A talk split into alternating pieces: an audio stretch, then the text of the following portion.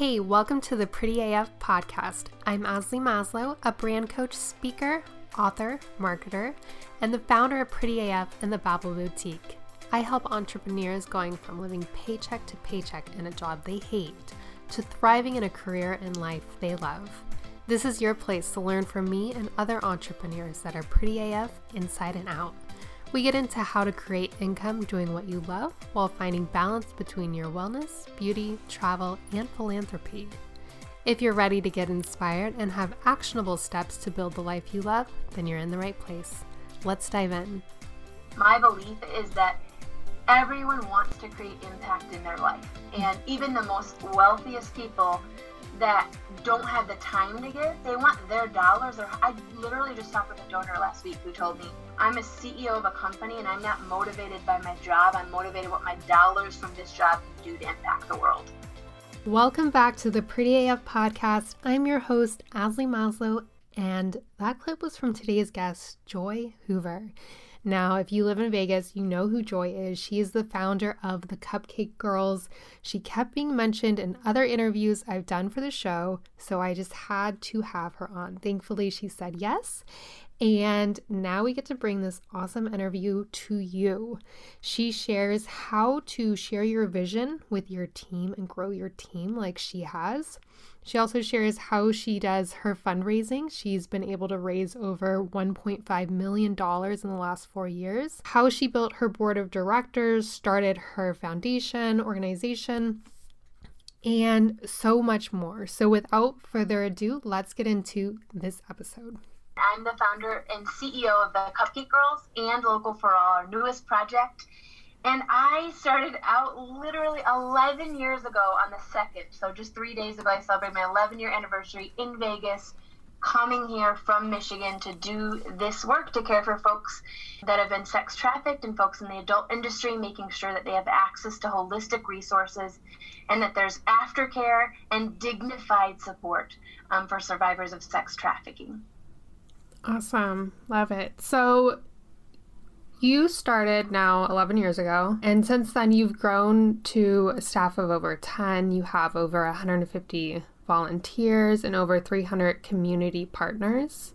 So, can you share for other entrepreneurs that are listening how you got so many people on board with your vision and to kind of help you with what you originally envisioned? Yeah, absolutely. Yeah, we actually, as of yesterday, have 14 staff, including myself. We have two. We have two cities. We have a branch here in Las Vegas, a branch in Portland, Oregon, and we have clients actually in 22 states right now. You know, I'm I'm an Enneagram three. I don't know if you're familiar with mm-hmm. Enneagram, mm-hmm. but I'm a, an achiever and always looking for like the next thing and dreaming big and activating people. And that's what I'm super passionate about is finding people in the community with skills that they can utilize to create impact in the world. And so that's literally how it started. You know, we had barely any budget in the beginning. and and so it, what I knew was that I I wanted I needed people on board that wanted to give their time, their money, and their energy to this work. And so, I mean, you can you'll still see anytime you're with me, you'll still see. I talk to literally everyone about the Cupcake Girls, like yes. People on the airplane, my doctor who's like injecting my knee with steroids, I'm talking to him about cup was like everyone because it is my heart and soul. It's like one of my kids, mm-hmm. and so so that's really what it's what it started with was bringing on people, and then what's really awesome is those people activated other people, and it's just kind of spread. So mm-hmm. now we have over 200 volunteers. We've built a system, and I have people on my team that are better at taking my ideas and putting structure to them. so they've been amazing at, at taking that. And so we have pretty robust teams where we have volunteers that actually lead other volunteers. Mm-hmm. Um, and I think last year we had over over 18,000 volunteer hours. Um, that's just people volunteering. And then we also, as you mentioned, we have partners, community partners yeah. that provide free or low cost services to our clients. And it's the same thing, too. We just started going to our own dentist, our own doctor, our own therapist, and saying, hey, would you volunteer? Would you take a client a month? Or what could you do to help um, mm-hmm. um, this population who's a, a, marginalized and underserved community? how can we come together as a community and serve them? Yeah, and I can definitely see that because I I feel like I've heard of the Cupcake Girls just like on the news and things like that. Mhm. But doing this, I started interviewing more local people. And I think so far I've interviewed maybe like five, somewhere around Uh-huh. there. And three of them mentioned the Cupcake Girls. I love it. so I was like, okay. Super so as far as fundraising, I know in the last four years from the article I read, so this is probably older, that your team raised more than $1.5 million. So can you share some of your tips or strategies on fundraising? Yeah. Um, you know, I started this again. I was a 23 year old hairstylist when I started the Cupcake Girls. Actually, I, I had I didn't even have my hair license. I got my license as I was starting Cupcake Girls.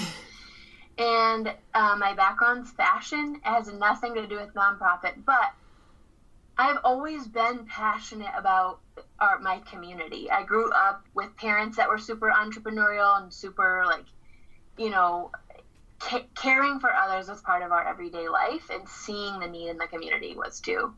And while you know that's broadened from a small town in Michigan to now Las Vegas, Nevada, Mm, I really just realized that only way to create impact is through is with a collective impact of dollars, time, and skills. hmm And so because I didn't, re- I knew I didn't really have another choice. I was like, all right, let's activate money. Let's try this. And so same thing as asking people to give their skills. I am not afraid to ask anyone to give their dollars. hmm And I challenge my team to be the same. We are a fundraising team. We don't have a development team as a nonprofit. I, we're the development team. and that's pretty unique for us. Um, you know, we did in the middle of a pandemic, we had our largest fundraiser ever last year, wow. and we had 270 people in 25 states who raised, we raised $427,000 together in four weeks. Wow. And that was simply just peer to peer activation. It was my community, me asking my friends, family, and, and social media followers to join, and then 269 other people doing that too. hmm And and so that's really the way we've seen fundraising. My belief is that everyone wants to create impact in their life, and even the most wealthiest people that don't have the time to give, they want their dollars. Or I literally just talked with a donor last week who told me, "I'm a CEO of a company, and I'm not motivated by my job. I'm motivated what my dollars from this job can do to impact the world." Mm. And that's what I started with. Not everyone's like that, of course, but Yeah. there's a lot of people that are like that. And for me, I want to give everyone the opportunity to give because I know what giving my time, my dollars, and my money has done for my life hmm and my impact. And so I want to make sure everyone has the opportunity, whether they can give five dollars or five hundred thousand dollars. I don't, I don't know anyone that can give five hundred thousand yet, but if you know them, if you're listening to this, call me. Um, Holler but yeah, her. it's all about making the ask, and also like getting super clear on what it is that you are asking them for, right? Mhm. And why. What the what is the problem you're solving? Why are you solving it and why do you need someone else to come alongside? And and it's not that difficult, but if you don't get those things right, it will be for you. Um, and so that's what I've learned over time. And then reporting back saying, here's what your dollars did. Being Mhm. able to share the impact, being able to share, you know, we have clients that say, I want to share my story. I want to use it as part of my healing, my taking back my power to share my truth. Mm. And then we get to share, share that with our donors to know that they helped link arms. We use that term of like linking arms so that no one's in front or back, but we're together moving forward Mhm. to our clients' goals. And that's the way I see all of our collaboration from our donors, our volunteers, our partners, our staff, um, and our community. Mhm. Hello. Sorry to interrupt this interview. I know it's just getting juicy, but if you've ever wanted to work with me, but you might feel like you're not quite ready for one on one coaching, then I wanted to let you know that I do have three courses on my website. So if you head to com and click courses, you will see my branding masterclass where you can learn how to create a brand kit. You'll see the Digital Academy of Social Media where you'll learn how to be a social media manager like I used to do. And you'll see Three Days Slay, which will walk you through how to slay your social media in just three days. So, be sure to check it out if you've been wanting to up your digital media game and your online brand presence. I'll let you get back to the episode.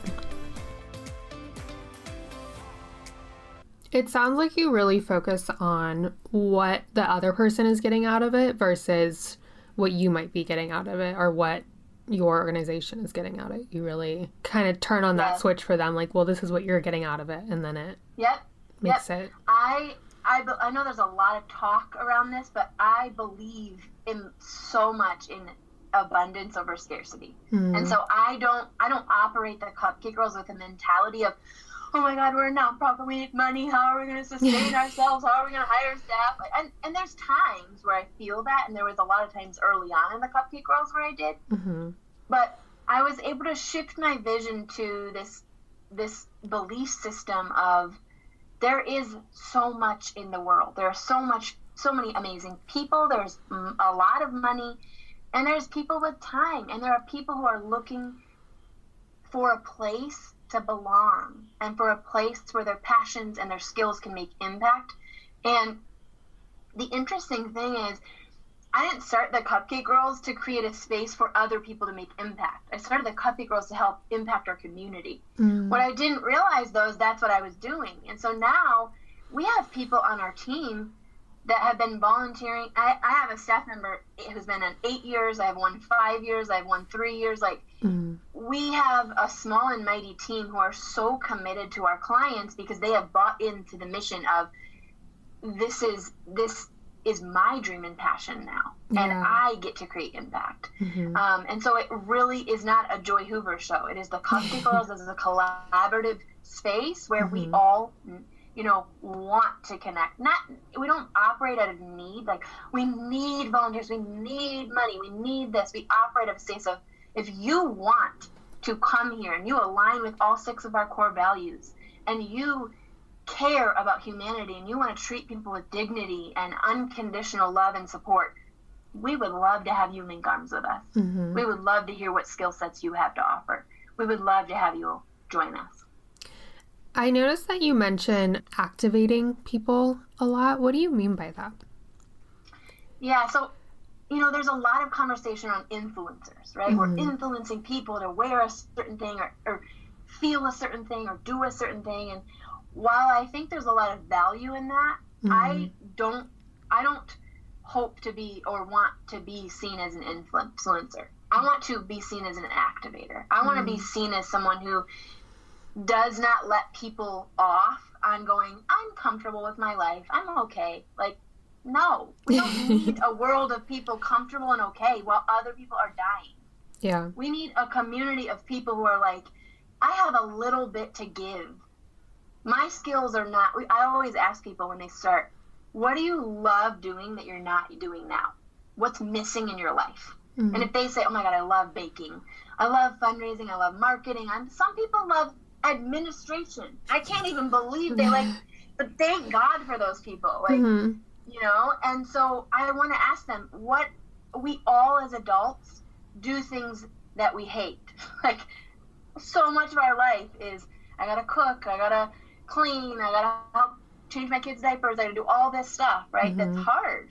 I don't want the Cupcake Girls or Local for All to be another place where people are like, I gotta show up and make my shift happen. Mm-hmm. Like I want them, and you can see that. You'll see that if you are ever around our team, or maybe you've met other volunteers. Like they are pumped to show up and do the work because they know that their skills are going to be utilized, mm-hmm. activated, and challenged to do more. Mm-hmm. And that's what I love. Even at the fundraising, we have hundreds of people who've never fundraised with us before. Wow. And last year, they were like, you know, one specific story was this woman and her fiance, this amazing couple who found Cupcake Girls and they love it. She's super passionate about like providing for the black community, about gender like gender roles and just structure around just supporting people.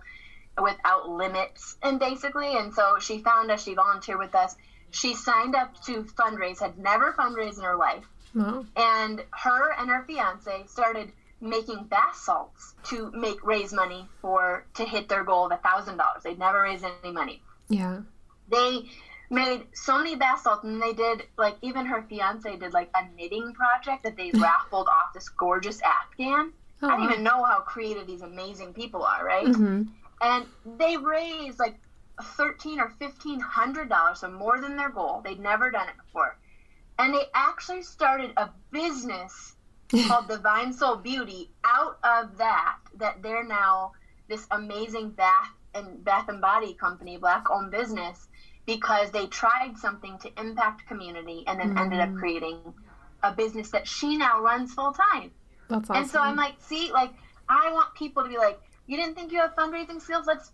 I'm gonna challenge those fundraising skills and then level it up to be like, Mhm. what now? What can you do? And Yeah. I've actually coached her this year through her business. 'cause I do some entrepreneurial coaching Mhm. and helped her grow in different areas too. So it's just been like so cool to see how amazing people are and to be able to activate their gifts and talents and courage to step out and do it. Yeah, love it. So I know one of the things you have in the in place with the Cupcake Girls is a board of directors.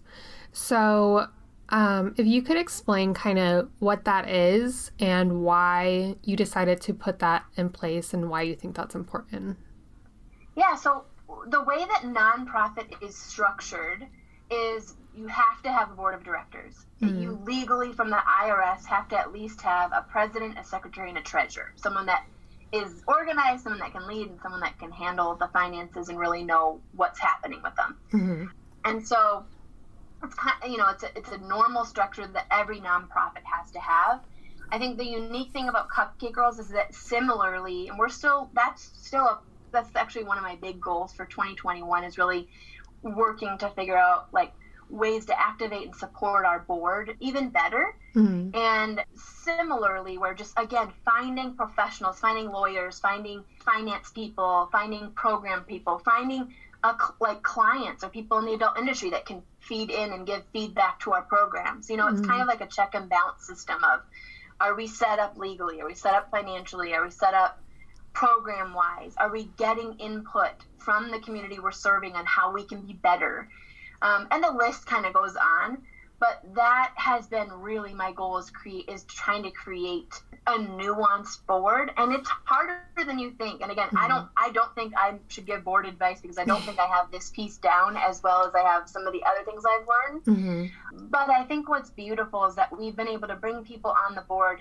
that feel similarly to the way our volunteers and staff feel which is Mm-hmm. they're activated in their passion and their power to create impact Mm-hmm. and to give their dollars and see the way their dollars are directly changing lives and changing the community. And so I, it's an important piece. But as I coach nonprofits, new, brand new nonprofits, I always say your board is more important than you think they are, and they do have the most power. Even if, as the founder, they have more power than I do. Mm-hmm. And so you need to have people on the board that you fully trust, that have your best interests and your organization's best interest in mind Mm-hmm. and that are committed and activated to do the work with you and to follow through on their commitments. It's typically about a two year commitment, depending on the board. Ours is a two year.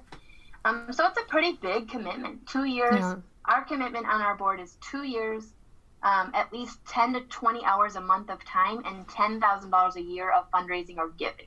Like they call it a give get. Mhm. Okay. And so it's a it's a big commitment, and it, it takes a lot to activate the board and continue growing. Mm-hmm. I didn't. I didn't know that it was required for nonprofits, but that makes sense. Yeah, every 501c3 nonprofit has to have a board of directors. So and what made you decide to become a 501c? Because I know, kind of random, but I was speaking at an event before, and a lady said she wanted to start a nonprofit, but said it was so difficult to start a 501c. um, dumb luck. No, I'm, not, I'm joking. We, we became an official 501c3 in February of 2012, but it took it was actually backdated, so it took me re- the cupcake girls as the cupcake girls ex- it was established in February of 2011, so Mm. almost almost 10 years ago. And when I filed for paperwork, I had no idea what I was doing, but I found a lawyer who was on the board to help me out and fill out the paperwork. But it was such an expensive and stressful and lengthy process back then. It took us almost two years to get our Mhm. actual 501c3 Yeah. and they backdated it to 2012. Um, but I tell people all the time, like, there's a lot of options. I don't always think 501c3 nonprofit is the best option. It is the hardest option. Mm-hmm. And so I'm I coach people again to to look at social entrepreneurship, like what you do. You give 20% of proceeds back to sounds like to animal foundations. Animal, It yeah. sounds like um, and so I think that model can be really effective and sometimes even more effective because there's less red tape. Mm, But yeah. as a 501c3, there are benefits. You know, we have donors that can get tax write-offs. We have we can get grants, although we don't get a lot of grants. We get a lot of in, internal donors that give, Mm, um, or not internal. We get a lot of just individuals that give. I think you know from the fundraiser that we did back in October, we had over 5,000 people gave to that. wow. So we're really passionate about activating, and not a lot of our donors are giving just for the tax write off, but the ones that are, it's great to have. And then, you know, people see nonprofit. Um, some people see it and are one are like, oh, I don't know, I don't trust it automatically, right? Because there's Mm. been a lot of of poor management of nonprofits. And there's Yeah. there's a lot of philanthropy that you'd like to believe is done and good and it maybe don't have the best intentions. But there's a lot of good and there's amazing people in the nonprofit sphere that start it and really do it for the right reasons Mhm. and then have a lot of this red tape. So i would just say i started uh, the cupcake girls as a 501c3 because 10 years ago i really didn't know what my options were. Mm, and i'm really happy we did i'm really happy that we are standing in this nonprofit space doing things completely different mm, our one of our core values is we invite innovation. So we don't do fundraising the same as most people. We don't do volunteering the same as most people. I've kind of created with myself and others a system that feels more authentic to who we are and more collaborative and um, more innovative. And so that's kind of where we've taken it now. You keep mentioning your core values. How did you go about creating those? Yeah, so five years ago, I was at, or almost six now, I was at a conference that a donor sent me to, which was like a business and life planning conference. Mm, And it was it was amazing because you hear all this stuff about like how to get your life in order, how to do a business plan, how to handle time management, you know, all these things. But to implement it, mm, it's really hard, especially if you're not like a strategic details person. Yeah. I'm a very big picture person and I don't like to sit down and stop. I like to go, go, go, go, and you have to do that with this. So mm, one of the things that they taught was to sit down for hours and to ask yourself certain questions, and then to do that every year. But to start out to build out my core values, that's how I did it. So Mhm. I sat down. They literally asked questions like, if if you were if someone was writing a eulogy, what would you want it to say? Like it's it's like, you know, like you don't think about that stuff mm, it was powerful to me because I wanted to I wanted to really pinpoint what do I want people to say about the cupcake girls? What do I want people to say about me? yeah. And how do I want to implement that into my time? Mm-hmm. And so we started thinking about what are the most important things to the cupcake girls and our our core.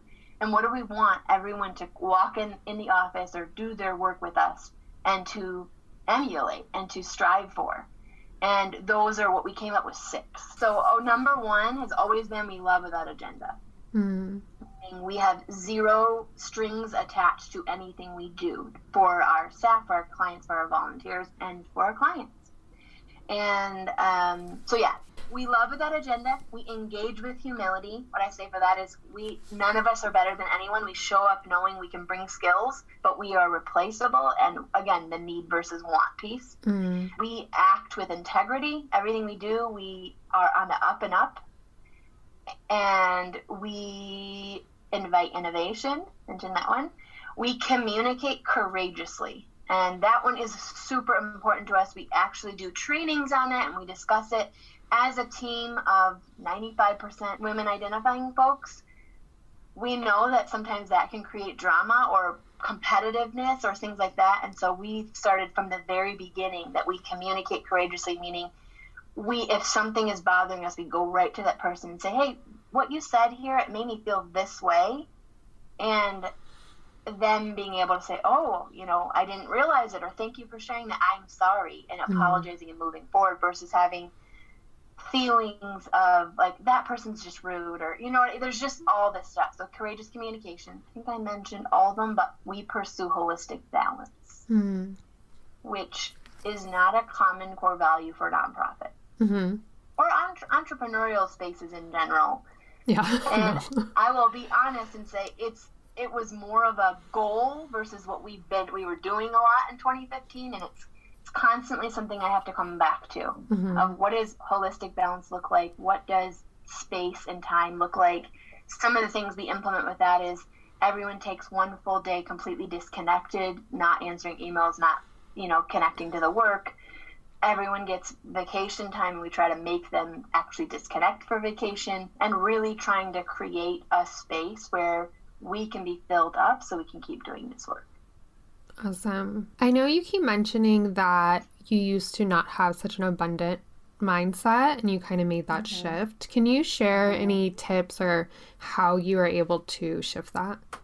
I would like to say I just had an epiphany and I just decided to do it, but I'll be honest and say that actually what happened was I continued to end up in the ER every year in January for for 4 years in a row and in 2015, after I met that coach and everything, I committed to not doing that, to not pushing myself to limits I couldn't handle, to um, being trying to be proactive versus reactive, to consistent therapy, to you know things that filled me up mm. outside of just working 100 hours a week, um, doing date nights with my husband, spending time with my kid, and so I realized that if I didn't do that, I would not either Cupcake Girls wouldn't be here or I wouldn't be here because mm-hmm. I was not healthy and the Cupcake Girls was not healthy.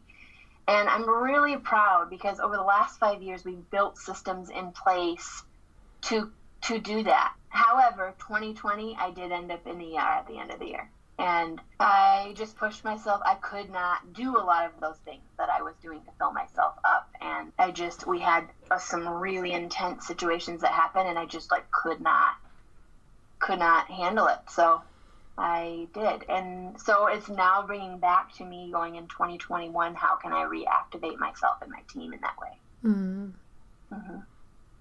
So what it what made you? Was it filling up your cup that made you be more abundant or?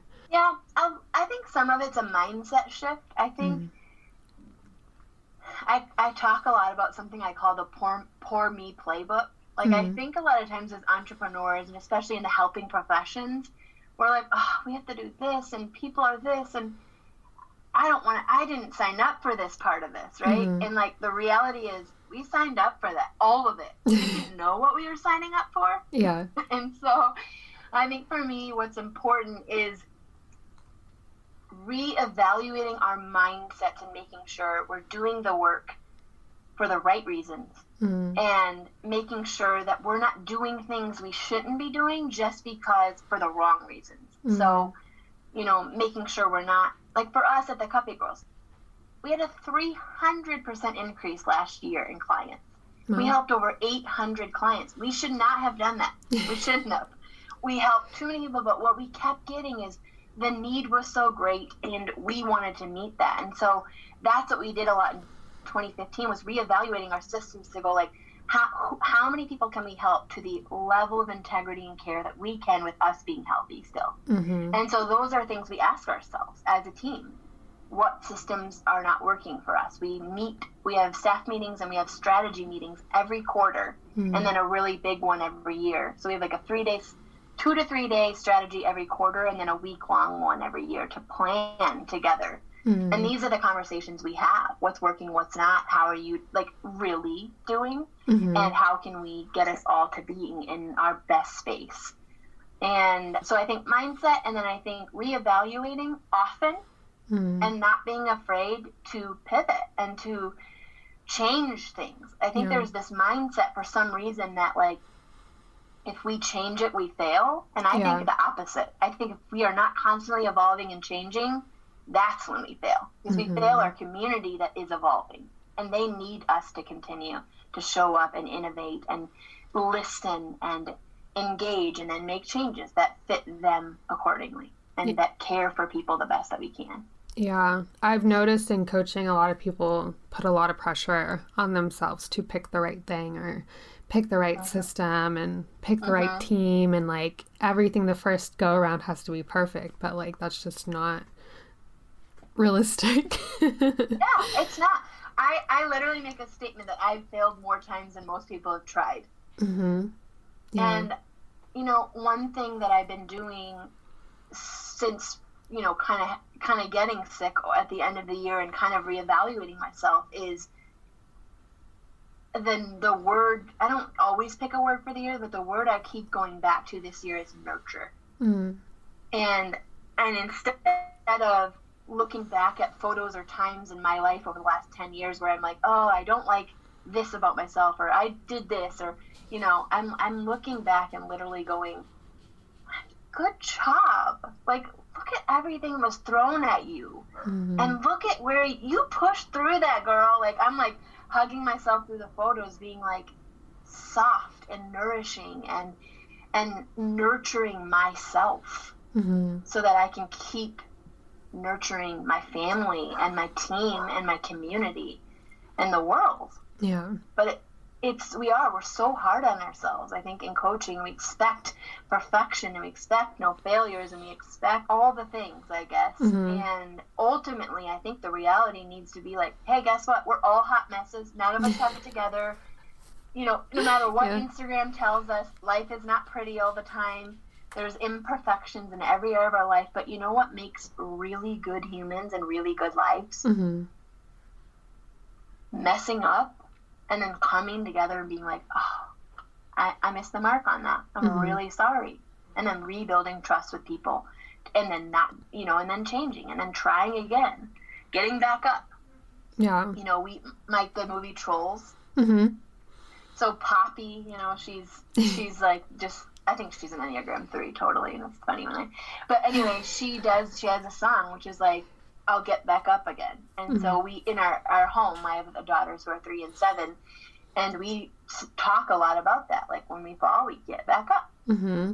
And it's simple yet I think profound of remembering that we will fall, and then we can just get up again and try again, maybe doing something different or maybe with a different support or maybe ask for help. Mm-hmm. And all of that is needed to continue moving forward.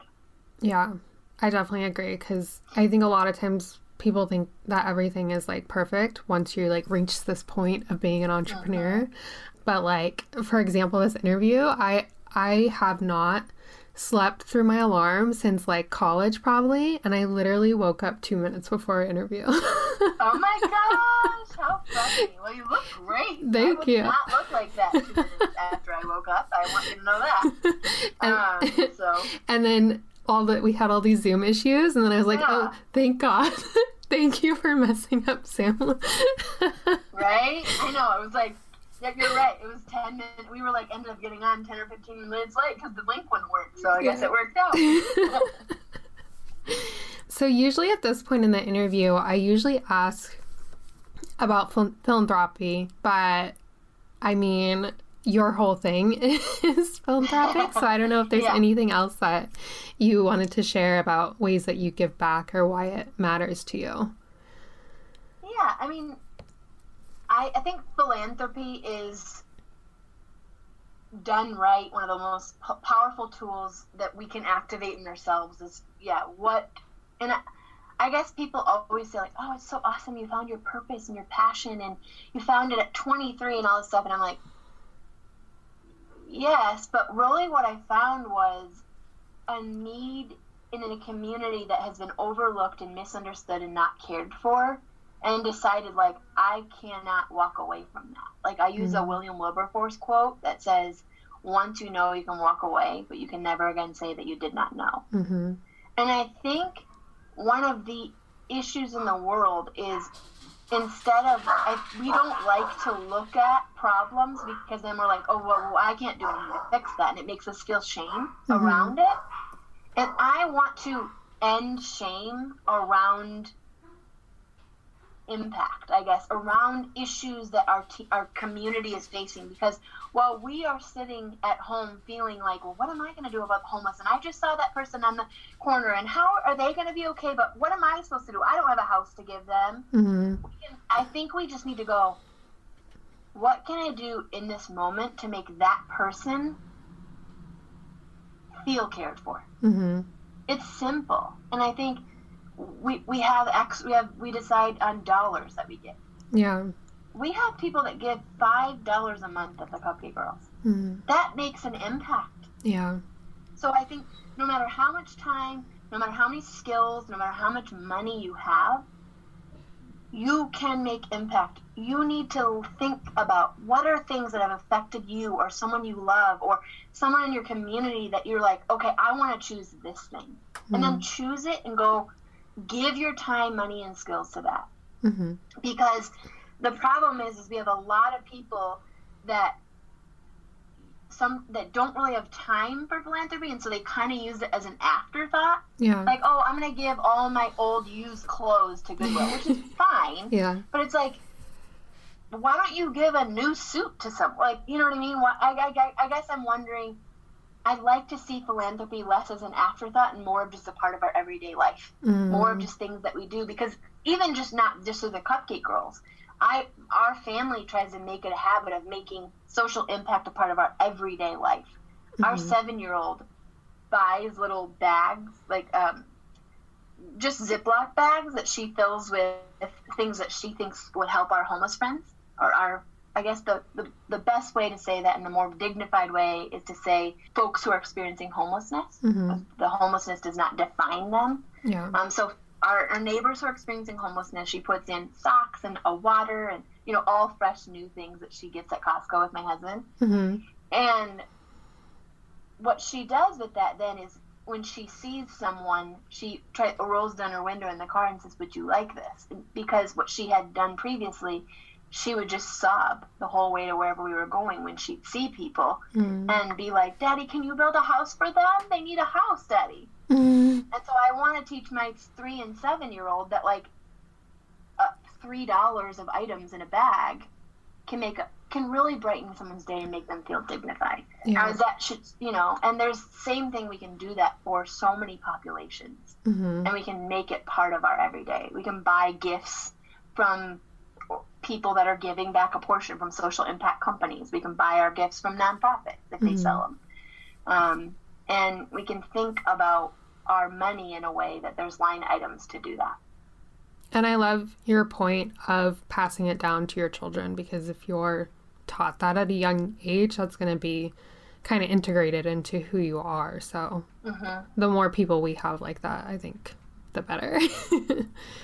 Yeah, I, I, they're the ones who are going to change the world, right? Mm-hmm. I mean, mm-hmm. when you, when we went through all of this like Black Lives Matter stuff, and really, we, the more we learned in our family about marginalized communities of things I never knew about. Yeah. I had no like, you know, it's not even stuff you think about. That the fact that all the Barbies you had growing up were white or things like that, right? Mm-hmm. And so I'm my goal is again when I learn something and I should be educating myself on these issues yeah. When I learn it, I want to immediately say, okay, what can I do with my time, money, and skills to make an impact now? Not just post on social media, not just talk about it.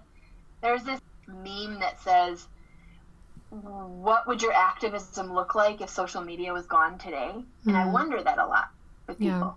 Yeah. Like, posting a story about something is great, but what's next mm-hmm. from that thing? Yeah. And how can we create and activate ourselves to do the most with what we have? Mm-hmm. And there, we, there's a slogan we use, which is start where you are, use what you have, do what you can. Mm-hmm. And really, I think ties in to hopefully, yeah, teach my kids to do this better than me because I learned it late in life. I'm still learning at 34. I hope they can learn at seven and keep growing. Yeah. Um, how they can really create impact and, and treat people with dignity and make sure people are okay and are mm. safe and yeah.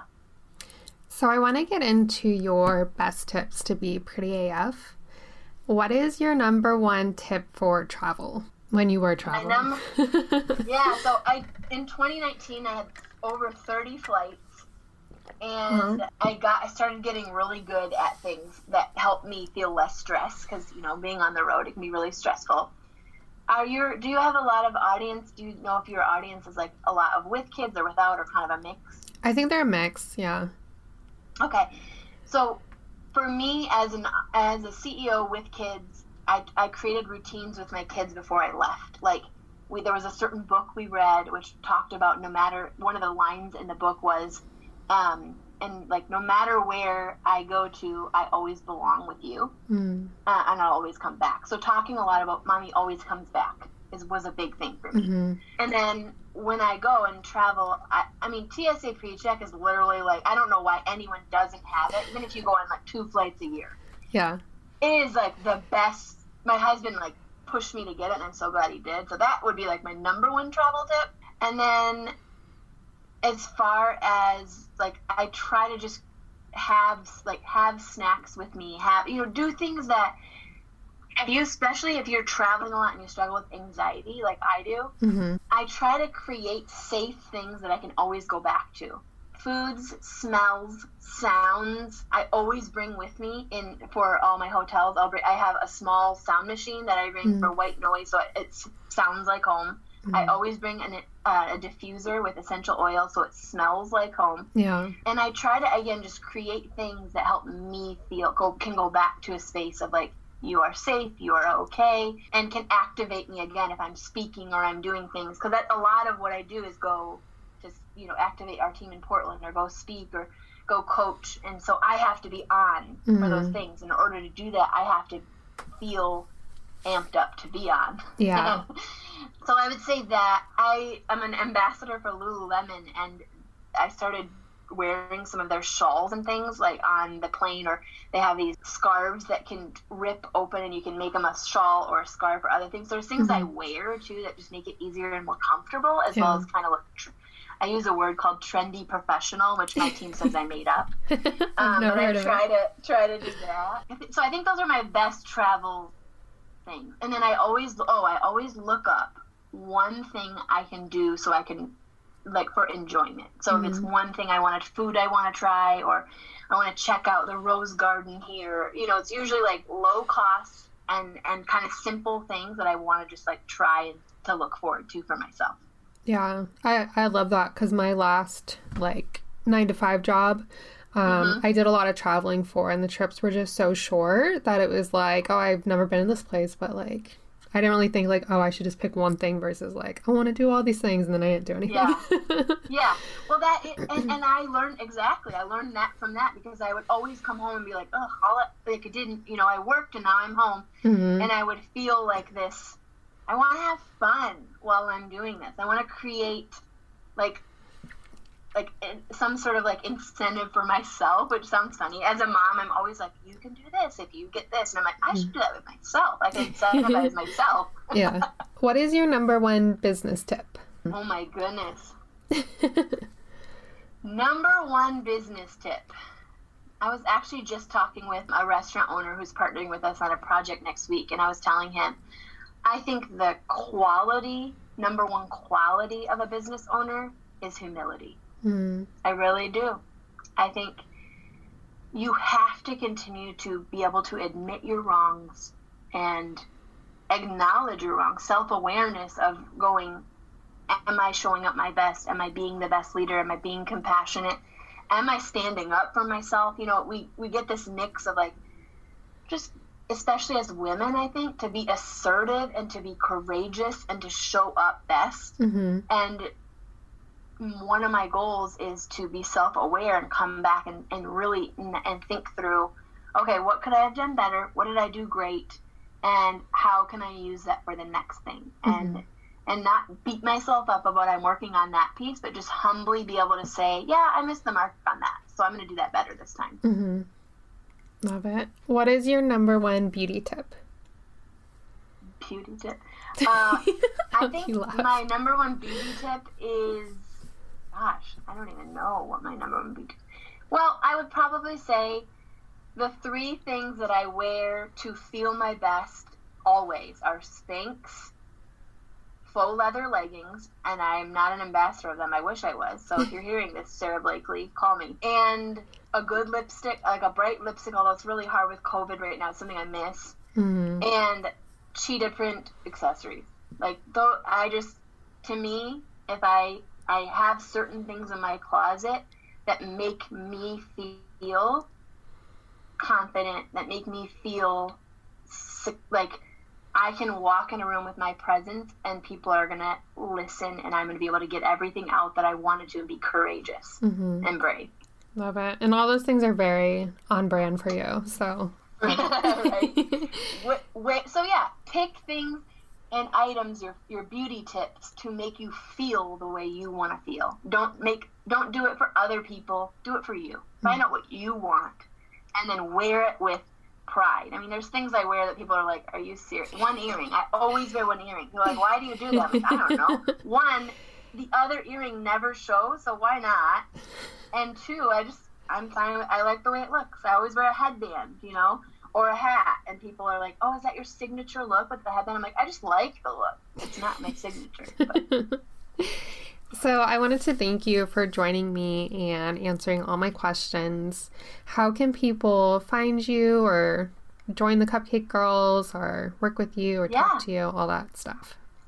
Yeah, thank you so much for having me on. It's always so fun to connect with entrepreneurs and your community. So, thank mm. you. And people can find me on Instagram at Joy E. Hoover, on same as Facebook and then for Cupcake Girls and Local for All, which we didn't really talk about that project, but you can still look it up because it's super exciting at Cupcake Girls org and then at Local for All. And um, we are going to be opening Local for All in 2021 in the heart of Las Vegas and downtown. And would love to share more details with anyone interested. Awesome. Is there anything else that you wanted to share? Maybe more about Local for All or something else that you didn't get to? Yeah, I'll share a little bit about local i guess if you are someone who is is an entrepreneur and looking for support i'd love to be able to talk to you especially if you're a social impact entrepreneur that's what i work with a lot personally and then professionally local for all is a holistic resource center and a social impact food hall where you can literally use your dollars to create impact immediately and again we talked a lot about impact and philanthropy being part of our life. Mm. And um, so that is a project that I've been dreaming up since t- literally 2011. I have it on a PowerPoint from 2011, and I'm really, really just crossing my fingers and braiding my hair every day. Just kidding, but that we can get this open in 2021. Yeah. And really, it can be a community space for our community to be served well with resources, medical, legal, mental health, uh, wellness, and on the other side, all of us as a community can rally around eating amazing food, drinking amazing coffee, taking yoga classes, and doing all of this stuff, which immediately create impact to make sure people on the other side of our building are getting the services that they need. Mm, love it. I'm excited for that. Me too. Me too. So, this is the last question that I ask every guest. What does being pretty AF mean to you? Great question. Um, to me, being pretty AF means being exactly who you were created to be, living out your purpose, your passion, and your skills, and doing it as you are, not as the world wants you to be, or your friends want you to be, or your family wants you to be, or your spouse wants you to be partner. Mm-hmm. Being who you are and creating the most impact. So if you wear leather faux leather pants and cheetah print stuff to business meetings, or you have early on you're a small child in a sling and you're speaking with senators, which I've done, no matter mm-hmm. what it is, be you, go all in, and you, your inner beauty and your will shine through who you are, and you will feel fulfilled. Oh my gosh, what an episode. Thank you so much, Joy, for joining me and answering all my questions. I think what you shared was so helpful as a Enneagram 3 myself. I feel like we're totally on the same wavelength. I loved everything you shared in this episode, and I cannot thank you enough. If you're listening and you haven't done so yet, be sure to check out the show notes. All the links are there for you. And I will see you on next week's solo episode. Thank you for taking this time for yourself to get one step closer to a life you love. If you loved this episode, it would mean the world to me if you left me a review on iTunes or whatever you're listening on. Tell me what you want to hear more of or your favorite parts of the episode. Until next time, I'm Azalee Maslow. Lots of love. And don't forget, you're pretty AF.